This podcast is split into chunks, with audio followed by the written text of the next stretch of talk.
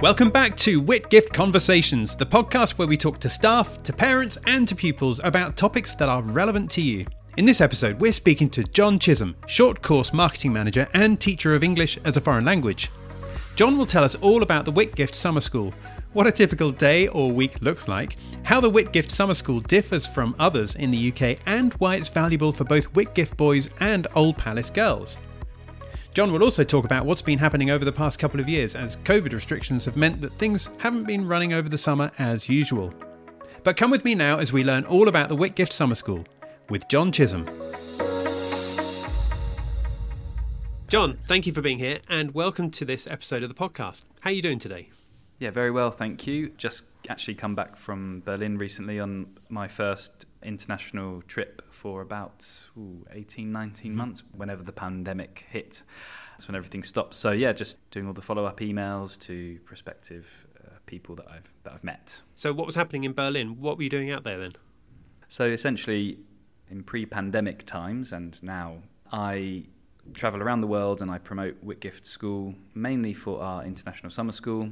And I meet parents, I meet teachers, and I also meet uh, students who would like to come to mainly come to Whitgift during the summer for our summer school, but also occasionally students who are interested in applying uh, year round. Okay, right, understood.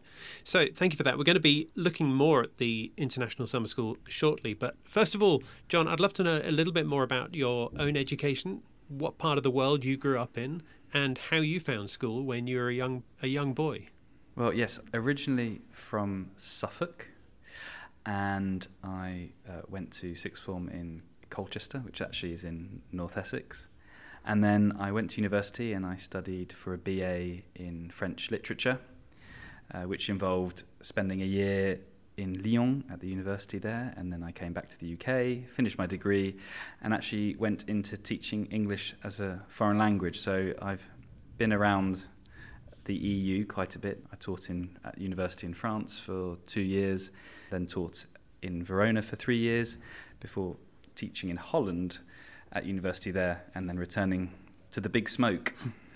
wow. So, what was it about learning French and spending time in France that appealed so much? Did you spend time in France when you were a young boy for summer holidays? Yeah, well, I mean, yes, I kind of cheated a little bit. My mother is French, which led to me having a keen interest in French literature, which I then went on to study at university. I uh, emphasis on literature, not language. I was really focused on the literature and film, um, and that's what led to me doing that. I see. Right. So was that part of the Erasmus program then that you're in in France? That's right. Yeah. So I spent one year at university in France, which was quite eye-opening and and is very very different to university in in the UK. And then you mentioned Verona and I think Holland as well. You said what was it that took you to both of those places? Just career progression, really. I spent two years in, in France teaching, and then a different role came up in Italy. I'd always wanted to go to Italy as well. And then, yeah, after three years, it was time to take the next step and, and move, move on to Holland, mm. which was a fantastic place to, to teach, actually. I really enjoyed it there in Holland as well very different weather, I have to say, yeah. compared to Italy. yeah, no, very different. And I imagine from Verona, you can probably ski in wintertime as well, can't you? yeah, I mean, it, it has everything. Lakes in the summer, as well as the, it's not far from the sea, and mm. up to the mountains in the, the Dolomites in the winter. Sign me up. I'll be there in a heartbeat. John, we're, we're going to talk about the International Summer School. But tell us, first of all, if anyone's listening to this and maybe they've heard of it, maybe they haven't heard of it, but they don't know anything at all about it, tell us in a snapshot what it is, first of all. So, the International Summer School at Whitgift is for students who are aged between 11 and 16 years of age who want to come to the UK to learn English or take part in our international baccalaureate preparation course.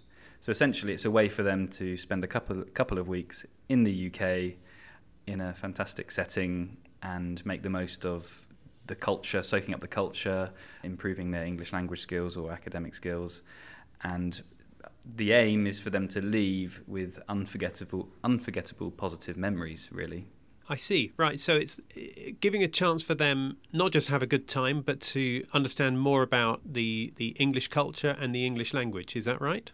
Yeah, definitely. I think there there definitely is a it's 50-50 I would say. You know we understand that it's the summer and they they need to have fun which is why we have such a rich co-curricular program which really tries to mirror the incredible things that Whitgift does year round from a co-curricular perspective. We kind of try to embrace the idea of having a fourth term in the summer you know having that continuity between the main school the main school and the summer school. So when these young people come across to do the summer school, how long are they in the UK for?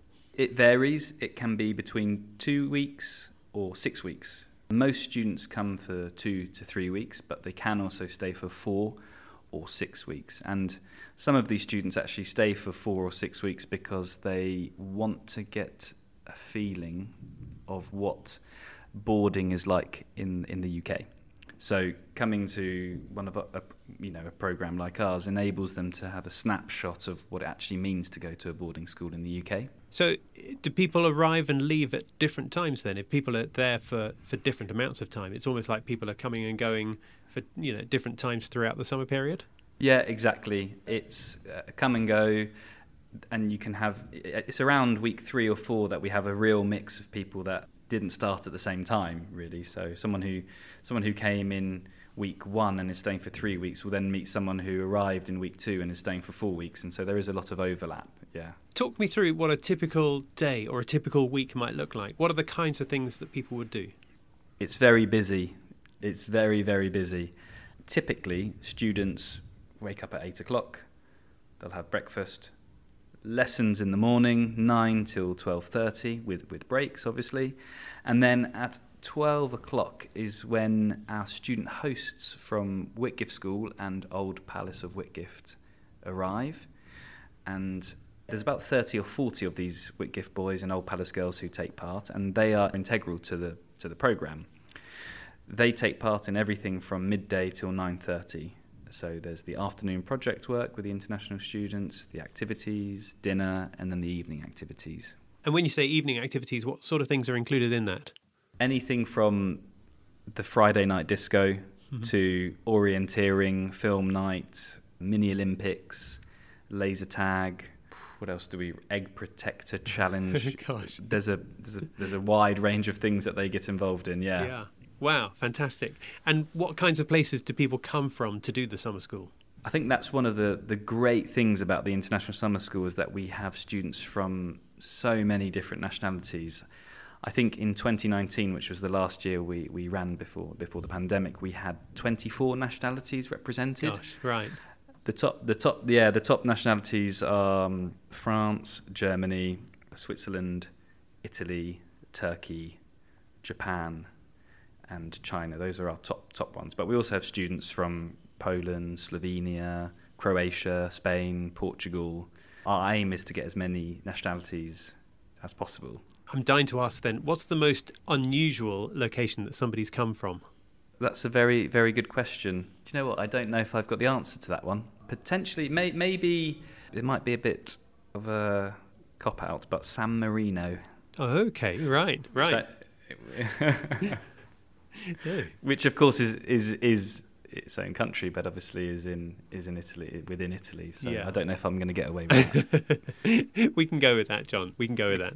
Okay, mm-hmm. so how did the summer school originate? How did it start? Why did it start? And where did it come from? Yeah, so back in I think it was 2015, just after the boarding house here at Whitgift was was built, the, the the person who came up with the idea just saw saw something, saw the potential. You know, a boarding house empty over the summer should be used, and this fantastic program was was created, mm. and it's just gone from strength to strength to strength as the years have gone by, and we we were really new on on the summer school scene, as it were, and we have managed to cement ourselves as a, very popular and well recognised and respected summer school provision on on that circuit. Which uh, uh, you know, if you don't know the sort of summer school circuit, it's huge. I mean, there are hundreds of language school providers in the UK, all vying for, you know, uh, all the students, and it's a, it's a it's a massive it's a massive massive sector. Yeah, it's huge. So, how does the Whitgift Summer School offering differ to the other offerings here in the UK then? Well, I think mainly we we are one of the only, if not the only, summer school that has student hosts from its own school involved. There are other summer schools that you know have um, um, British students involved as the student ambassadors, but I think we're one of the only ones that have our boys and girls from Old Palace involved. That's a huge thing for, for parents. I mean, imagine if you wanted to go, Simon, to I don't know Germany to practice your German, you'd want as much exposure as possible to the German language, right? Mm. Right. So a parent wants that for their child when they come to the UK, and that although you know we have uh, amazing, talented teachers who teach at the summer school, I think speaking with your peers is a really unique experience that the international students have when they come here. You know, speak, and they they also get to an insight into the school. You know, it's it's they, they they become quickly part of the community, and that's thanks to the student hosts. And do they create friendships there, which they then keep after the summer school's finished? Yeah, and last year or the year before last, I was talking to a, a, a Whitgift boy who who told us that he's still in touch with students from South Korea and Spain, and they even came to visit him in London. Wow. You know, a couple of years after. So, mm. yeah, we're forming friendships, like lifelong friendships, that, and that's really the main aim. So I can really see the benefits then for some of the children coming across from different countries and engaging and interacting with Whitgift boys and Old Palace girls. But tell me what the benefits are for those children, for those young people to be hosts themselves. I believe that the main reason that they apply to be student hosts is to have that cross cultural experience. Mm. So they're learning from boys and girls from all over the world, countries that they may not have visited yet, mm-hmm. or they may not have the chance to in the near future. Hear about someone from Moscow and what they do on a day to day basis, and talk to somebody from Tokyo, and it, it's it's a way for them to broaden their horizons, I would say, and you know, focus, look at the world from a different perspective. Mm. Really, mm. I think that's the, the, the big the big thing, and it's a, it's a, it can it can be, you know, there can be challenges sometimes. Obviously, linguistic and there's confusion, but on the whole, that's the way, you know, they learn. I think to to, to learn about someone new and, and a different place and a different perspective on life. I think mm. that's that's really really important for mm. for them, and I think that's why they apply it. I, I, think a lot of people would agree that you know it is an important thing to see the world through other people's eyes. But tell me why you think that's important yourself. It's a way to, for the for, for people to get out of their comfort zone, and it's a way for them to, as I said, broaden their horizons and learn something new and and question themselves about what they what they thought you know previously and has their opinion changed? Have they learnt something new? Have they questioned? Have they have they engaged critically? You know, through this opportunity to meet someone from a completely different background to their own. I love that idea of getting out of your comfort zone because we're often told, aren't we, that growth only happens when we are outside of our comfort zone. That's literally the only time growth can happen. Absolutely. Yeah, definitely. And I think that really ties in with the ethos of, of, of Whitgift, you know, trying to do things that beyond what you thought was possible, yeah, and having that can-do attitude. And I think that's really what we see with, with some student hosts is that, you know, they come back the next year and the next year, and the growth in them is is is, is fantastic. And mm. the older ones then become the, the the the leaders, as it were, and they really set the standard for the younger student hosts as well. Mm. So it's a re- uh, there's a really positive sort of cycle there, as it were. Now, you mentioned yourself that the previous or the, the last summer school happened in 2019. N- no need to take any guesses as to why it didn't happen in 2020 or 2021. But what's been happening with the summer school during that time? You know, is it the kind of thing that can happen remotely or online? Uh, I mean, you know, what, what actually happens there? Yeah, so nothing happened in 2020 as it were. However, I did help with Andy Marlowe, the director of partnerships and community, with the community summer school, which was for local primary school children. and I also did that this this year in 2021. However, I also helped run online summer school. So we ran an English course, and we also ran a pre-IB course. So we managed to do something on the international scene in 2021, which was really really positive Hmm. given mm. the the context. Gosh, that, that's amazing. Because actually, I, I, asked that question almost as a joke, thinking that there's no way at all that any of that could happen. But it's it's really encouraging to hear that at least something did happen online. Definitely, definitely, it was a real morale booster, you know, for everyone involved, and it was also fantastic to engage with parents and students again after a, a fallow year. Okay, so I'd love to, given that we're talking about various different countries around the world, I'd love to know from you one thing that you love about France so much. It doesn't have to be the best thing about France, but just one thing you love about the country. I, I think it would have to be the food and the rugby. I know that's two, but that's two. You can combine. That's all right. In particular, the food. What What about the food? I, th- I think it's probably the the diversity of food there.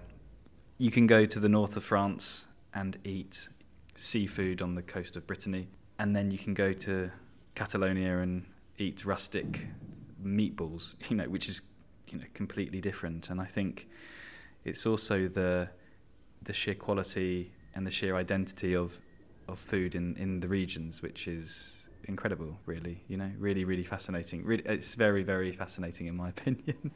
Okay, and then outside of France, in fact, outside of Europe, tell me a country that you've never been to but you'd like to go to at some stage.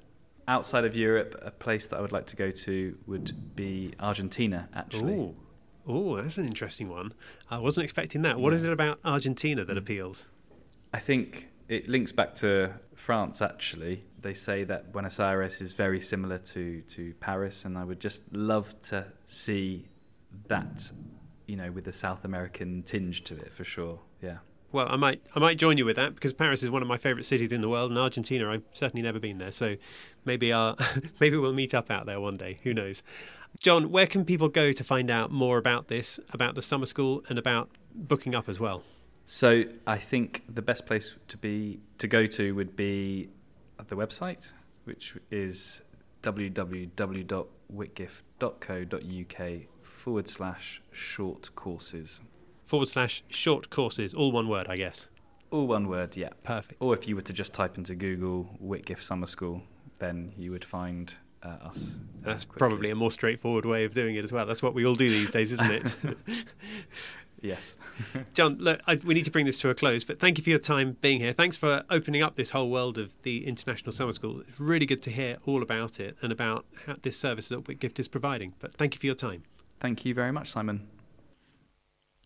So that was John Chisholm talking about the Whitgift Summer School and the wider community. Thank you so much, John, for joining us on this episode of the podcast. It's really good to talk to you. Now, if you'd like to find out anything more, then be sure to check out short courses on the Whitgift School website. It's www.whitgift.co.uk forward slash short courses. That's all for this episode, and our next episode is coming out soon. But in the meantime, thank you for listening to this one. Don't forget to follow or subscribe so you can stay in touch, and we look forward to seeing you next time. Bye for now.